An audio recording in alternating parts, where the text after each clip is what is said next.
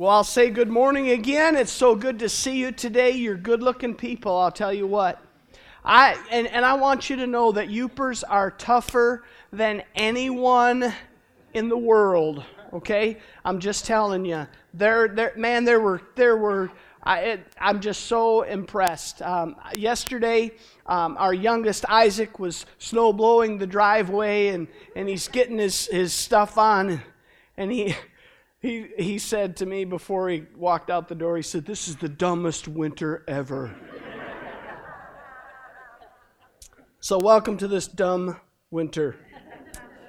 Several years ago, and, and I want to share a little of my own story this morning, but I want to move out of that in just a moment. But several years ago, I began a new activity in my life, something that I really enjoyed. I've, I've mentioned it before, but I started running.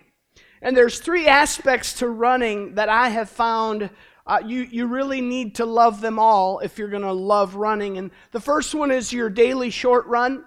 You got, you got to love it. If you're going to love running, you got to love the daily short run. Uh, but then there's this weekend Saturday thing, and it just works best for me on Saturday mornings. But you got to do this Saturday long run, okay? If you're going to love running, you got to love that Saturday long run. And for me, that takes place on the lake shore usually as I run uh, generally from somewhere near South Beach out around the island and back. And it just, I, I just love it with the sun coming up over the lake. It's just beautiful. But then there's the third aspect that I've really fallen in love with, and, and I've fallen in love with it with a number of you, uh, and that is race day. Okay, you if you love running, you learn. I just I I love race day. Okay, I get excited for race day and and so that's been something that I've I've enjoyed and and then uh, this last fall uh, I had to rehab from an injury. My, I had plantar fasciitis and it was just really bothering me. And then I, it started bugging me in my knee. There's a term for it. I could ask Brian Miller, he's right over there, and he would tell us the term, but they just call it runner's knee for all of us lay people. Uh, but there, but I, I, was getting rehabbed, and, and Brian was working on me uh, for several months. And, and so I, I didn't get to run throughout the, the fall and into the early winter. So I was starting to feel better. The rehab's working, and I'm starting to think, you know what? I can, I can start doing something. And it was a Thursday, and all day long on Thursday, I had this thought in my mind. I said, I need to get to Zumba. Now, that may seem like a, a, a, very strange thought, but the winter before, I had gone to Zumba on Thursdays because it kind of broke up the, the training in the wintertime, you know, and, and it, was, it was fun. And, and my daughter Becca, um, who dances, I don't know where she got that ability, um, but she is an incredible dancer. She loves Zumba. So we would go to Zumba together. And, and Zumba class, uh, for me, is very important but but uh, Phil is Phil is he's a tough guy and he teaches Zumba, okay, at Superior Fitness. And so I felt like I could I could do that. You know, this is a tough guy and he's I just I thought that's okay. So all day long, I through the as I was here in the office, all day long, I need to get to Zumba. I need to get to Zumba, but I didn't have my stuff with me. So I ran home, changed my clothes, and I, I left the house, went to Zumba. I walk in the door, change my shoes, get off my sweatpants, get into the class, and we start with a warm up song. Okay, now the warm up song isn't the tough stuff, okay? The warm up song is just to get you, you know, sort of acclimated. And a minute and a half into the warm up song, and I, I only remember one thought. I remember thinking, why does Phil look like he's at such a weird angle? That's all I remember.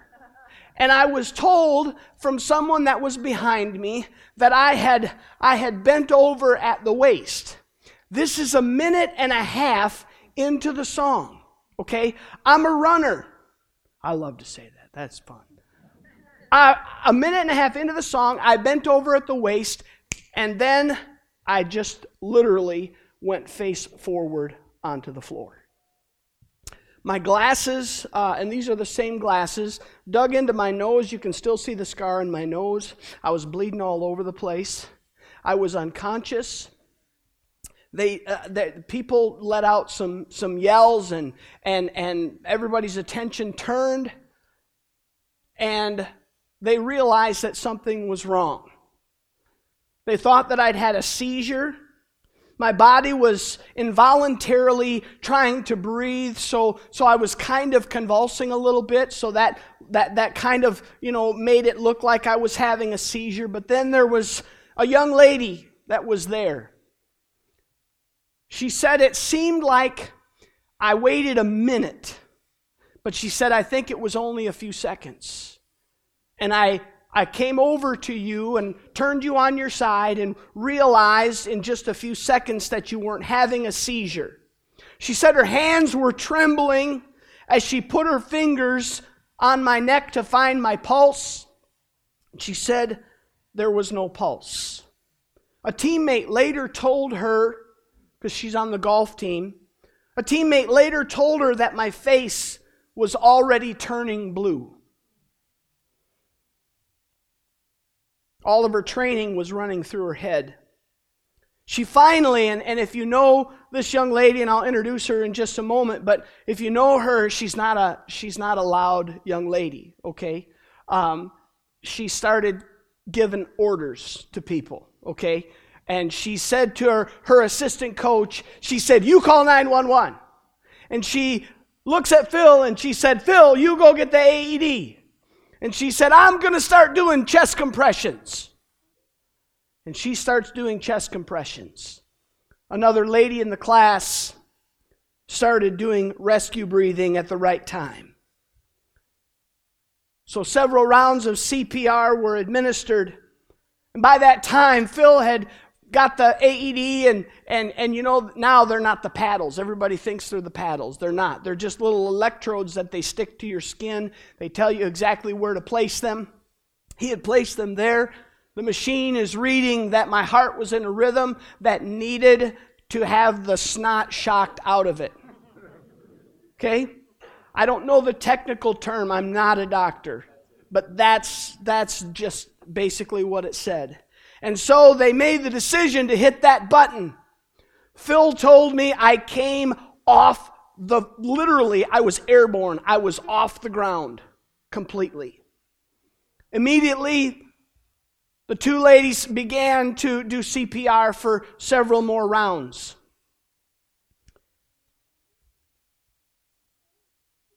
It was a few seconds later, a few rounds later, rather, that they realized that I was beginning to breathe. My chest was rising and falling on its own. When the first responders walked in, they didn't think it was really a severe situation. They walked in with AEDs and they walk in and there, there I am on the floor, but I'm breathing. And they later, one of them came up to my wife at school and said, Hey, how's your husband doing? She said, How do you know about my husband? He said, Because I was the first one that walked in the door for a first responder and I had my AED in my hand. He said, I'm so glad that I didn't have to use the, my AED. And she said, They already did. They said, I couldn't believe that it was so, they had it so much under control. I couldn't believe it when I walked in. I woke up a little bit later in the ER. My family was there. I, for some reason, what I remember most is Rudy Evanich, who is a part of Silver Creek Church, and he's also a cardiologist. I've always told Rudy I don't ever want to be your patient. and I'm not because he's an electrician and I needed a plumber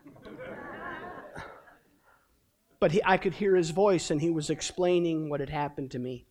Let me give you some interesting facts really quick. The first one is this I was dead.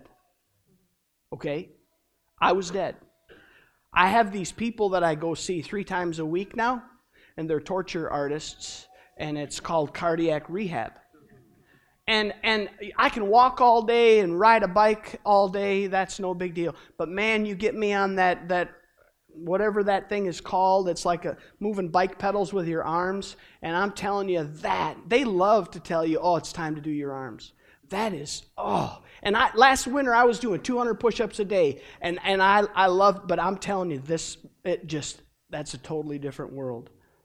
But they said, you know, Kevin, you, you were you were dead. I was powerless to do anything about it. There was nothing that I could do. I could not take one breath on my own. I was dead.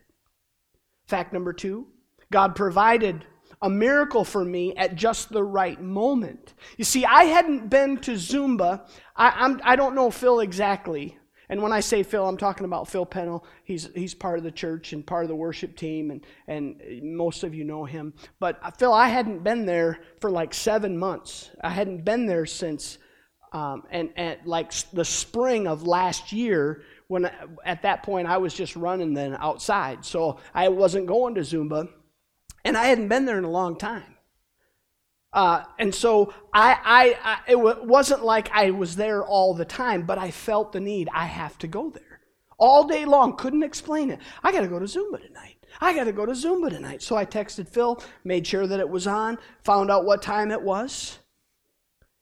I think it's interesting that an AED alone would not have done the trick for me. I found that out from, uh, from my cardiologist. They said I needed more than an AED, I needed CPR in order to, in essence, uh, get my heart back in rhythm so that the AED would work. The NMU golf team that was there that night, they, they were not supposed to be there. That was not a normal part of their schedule. And that was the team that Avery was a part of. And so here I was lying on the floor, and a few weeks earlier, Phil had the idea to change the batteries in the AED. Now, I don't know if those old batteries would have worked or not. I'm glad I didn't have to find out. I'm glad there were new batteries in it. I want to introduce you to somebody that was not just there, but really the most instrumental person that God used. Her name is Avery Rochester. Avery, would you just stand so that people can acknowledge you?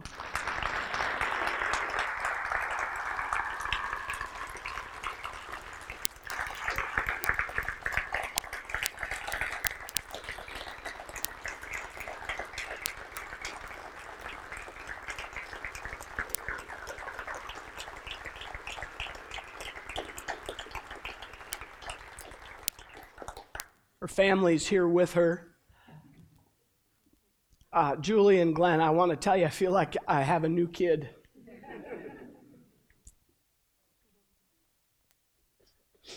Another lady named Deb Jacobson, I, I, I spoke to her this week. She may be here uh, second service. I haven't seen her yet this morning. And of course, Phil. Phil, I, I, I just say thank you, Phil.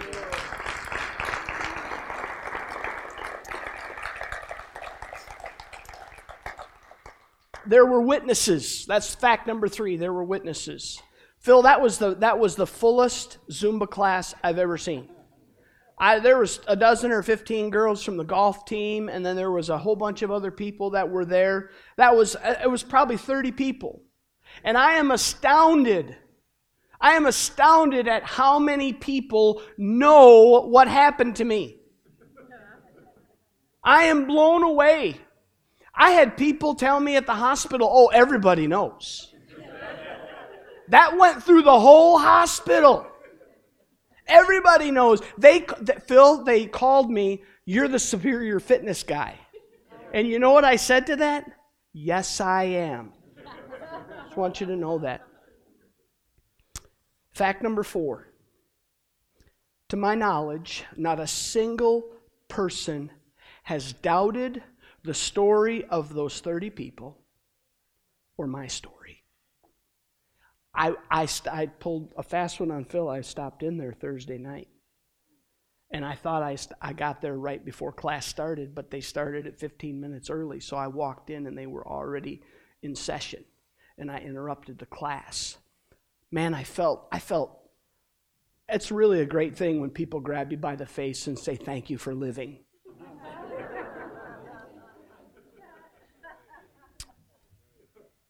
I got a text from one of the guys in the church, and, and he's a computer guy, and he said, I calculated out your week and where you normally go, and, and I calculated out your percentage of, of your chance of survival. He said, Your chance of survival was 4.17%, based on where you go on any given week where I know your schedule takes you, the fact that there are people there that know CPR and that there's an AED on the premises. Remember, he thought I went to Superior all the time. In fact, he gave me credit for two hours a week. And he gave me credit for being here two hours a week when there's people that know CPR. Really? My chance of survival was half of what that was about 2%. But on a Thursday night, a Zumba class was the only place that I could survive. That's my story. But let me tell you about his story for a moment the story of Jesus. Fact number one Jesus was dead. Come on. He was dead. John chapter 19 verses 33 and 34, it says this But when they came to Jesus and found that he was already dead, this is the soldiers that are executing him. They did not break his legs. Instead, one of the soldiers pierced Jesus' side with a spear, bringing a sudden flow of blood and water. You say, well, why, why does it mention breaking his legs? Well, the next day was the Passover, and the Jewish leaders wanted these people off the cross. They wanted this done. And so they wanted to, to make sure that these people died. Sometimes they could linger for days on a cross. So they would break their legs because the cross, you died through asphyxiation and they were, had so perfected the torture that your feet that were nailed to the cross, you had to push up on your feet in order to take a breath. So you hung with the nails in your hands and you pushed up with the nails in your feet. And, and the pain was excruciating. If they broke your knees, you could not push up to take a breath and you would die within moments. When they got to Jesus, they did not break his legs because he was already dead. You say, well, you know, that's, that's what the Bible says. I'm not sure, you know, that I'm totally on board with that. What, what does history tell us? Well, let's look at that for, for just a second here.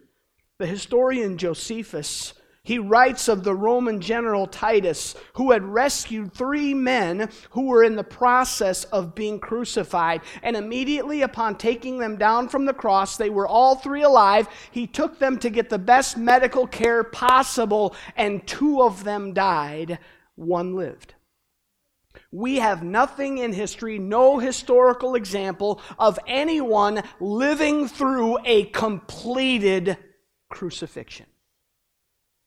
Because in crucifixion, you were on the cross until you died. And so when the historians say that Jesus, or that, that someone was crucified, they literally mean crucified to death. There was nothing else. There was no other option. So we have this strong historical argument that indeed Jesus was dead because they took him off the cross. Fact number two Jesus was raised from the dead by the power of God. Peter is quoted in Acts 2.32 as saying this to his fellow Jews who had gathered in Jerusalem. He said, God has raised this Jesus to life. Let me read to you from Mark chapter 16, and I'll set the scene for you. It's three days after the crucifixion. We have three women heading to the tomb, and the stone they find has already been moved. And here's what Mark writes in Mark 16, beginning at verse 5. He says, As they entered the tomb, they saw a young man dressed in a white robe sitting on the right side, and they were alarmed. Don't be afraid, he said. You are looking for Jesus the Nazarene who was crucified. He has risen. He is not here. See the place where they laid him. But go tell his disciples and Peter, he's going ahead of you into Galilee. There you will see him just as he told you. The angel acknowledges that Jesus was crucified and he died. And they laid him in that tomb, but he wasn't there anymore because God had raised him from the dead. In his work, the Testimonium Flavianum, the Jewish historian Josephus writes of Jesus. This is not a Bible text. This is a historian that writes, He was the Christ. On the third day, He appeared, restored to life. The German theologian Paul Althaus states that any proclamation that Jesus was risen, quote, could not have been maintained in Jerusalem for a single day, for a single hour, if the emptiness of the tomb had not been established as a fact for all concerned. Jesus is not here, he is risen. The crucifixion, the burial, the security of the tomb was overseen by the Romans, and they took that responsibility very seriously. That's why they ruled the world. Fact number three there were witnesses. 20 to 25 years after Jesus' crucifixion, the Apostle Paul mentions eyewitnesses. In fact, in 1 Corinthians 15 6, he mentions 500 of them. He said after that, he appeared to more than 500 of the brothers and sisters at the same time, most of whom are still living, though some have fallen asleep. This could be verified through these witnesses. They saw Jesus, they saw that he was alive.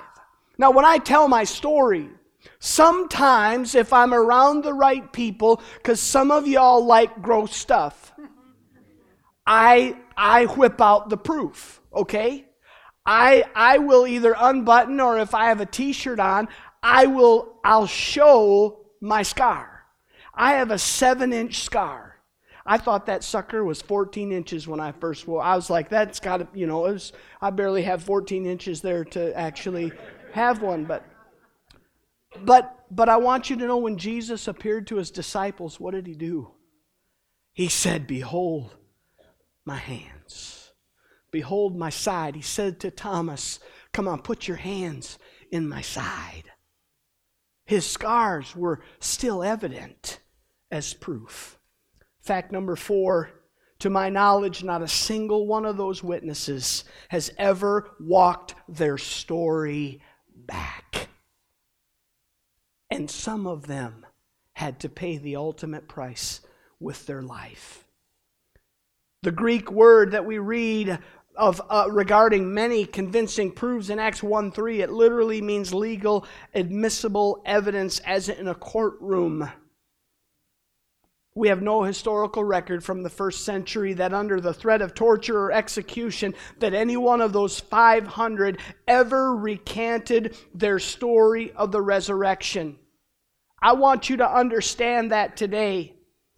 You say, "Man, what are the chances that Jesus could rise?" Let me let me freak you out a little bit more. The Old Testament records 322 prophecies about Jesus and his death and his resurrection and his birth. Those 322 prophecies, and I want you to understand they were made primarily in the book of Isaiah, but some in the book of Psalms. They were 750 to 1,000 years before Jesus had ever lived. If we just took eight of those prophecies, the chances of those being fulfilled in one man are 10 to the 17th power. You say, how big is that number really? That's the same chance of you filling the state of Texas with silver dollars to a, a, a, depth of six inches, mark one of them, blindfold your friend, set him loose in the state of Texas, and say, You have one chance to pick out the one that I put a mark on. If we take that, those prophecies and we, if we raise it to 48, of those of those 322 it becomes 1 to the 5 157th power Now, I figured something out. And, and it, it's really funny because post all of this, and I, I figure things out a little slower right now. My wife will attest to that. But I figured out that I've known Avery since she was in ninth grade. Avery was on our daughter Becca's gymnastics team. And I, can, I, I can't remember every kid, but I remember her because she was the tiniest one and and I was I always used to for some reason and and and I don't remember her scores. I just remember she was so tiny that on the uneven bars, she, it was a, a bit of a job for her to go from the low bar to the high bar because she was so tiny. What if 10 years ago she came off the gymnastics floor and she walked up those stairs and she looked me in the face and she said 10 years from now you're going to drop dead. Come on. And she says, I'm going to be the one that brings you back. What would you say the chances are of that? I, I would say zero. I wouldn't even give it, I couldn't give it one in anything. I would just say those are zero. What are the chances that Jesus fulfilled all 322 of those prophecies? Imagine so, what about your story? See, we talked about my story, we talked about Jesus' story, but now what about your story? What are the chances? You see, the Bible says that it's appointed for each of us to die.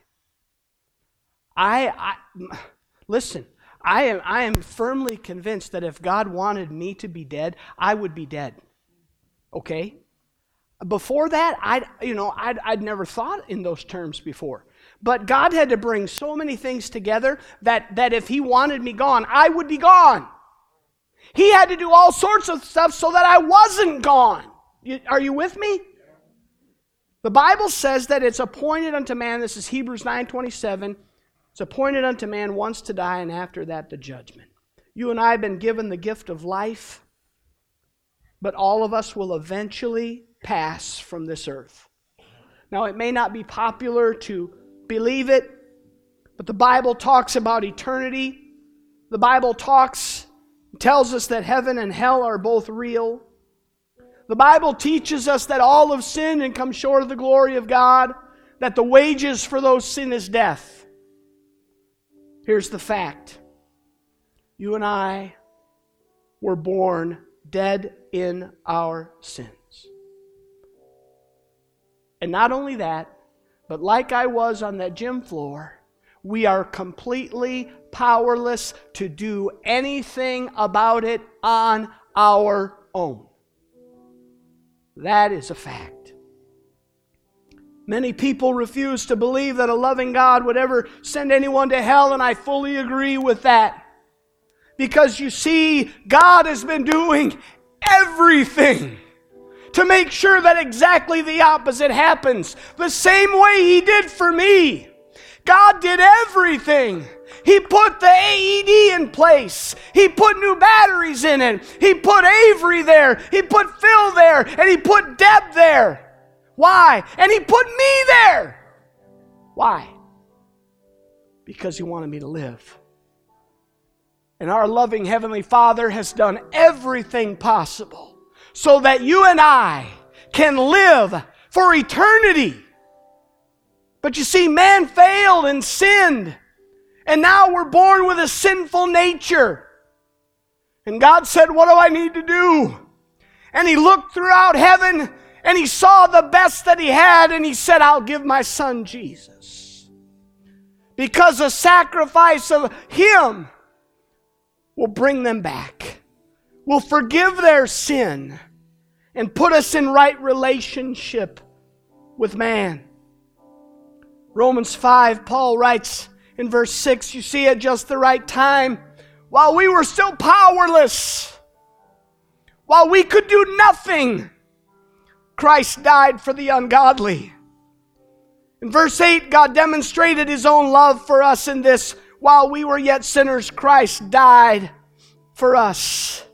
This is what we celebrate on Easter God giving His Son as a sacrifice for us. So, what if on January 25th I didn't make it to Superior Fitness? What if Avery had skipped practice? What if Deb just didn't feel like going to Zumba? What if Phil had forgotten the batteries? I'd find myself in the presence of God. So, what are the chances that God would allow me into heaven? Isaiah says, My righteous acts are all as filthy rags. If I were going to heaven on my own personal righteousness, I would be in big trouble. But you see, God sent His Son, Jesus, to die for me. And that's what I'm putting my trust in. That when I stand before God, I don't have to say, God, I was the pastor of Silver Creek Church. I'll say, God, your son Jesus is my Savior. He's forgiven me of my sin. So today, as we celebrate Easter, I ask you, what are your chances? If God, in His divine wisdom, said today was your day, if it was a January 25th kind of day for you, but the, the outcome was different, and you stood before God and He said, Why should I let you into my heaven? What would your chances be? Think about it. Would they be 10%? Would they be 20%? Maybe 35? Maybe you're feeling good. Man, it's 50 50. It could, it could go either way, but I'm in it. There's a shot. Do you really want to get to that day and not know? Or do you want to know? You see, I believe that on Easter Sunday, April 1st, 2018, you can leave this place and you can know that you know that you know beyond a shadow of a doubt what your chances are. You say, Pastor, that sounds like a pretty good deal to me. Man, it's like insurance for eternity. You see, there was no there's no insurance that could have helped me. I got good insurance. I mean, I'm blessed. I, I man, if I didn't have good insurance, I'd be in the poorhouse for the rest of my life after that surgery. But I have the assurance that when I stand before Him, I'm 100% sure that I'll go to heaven. Not because of what I've done, not because of who I am, but because of who Jesus is and what He's done for me. You can have that assurance. I want to invite you to stand all across this room, those that are out in the hub as well. Would you stand with me as the worship team leads us for just a moment? What I want you to do is I want you to close your eyes.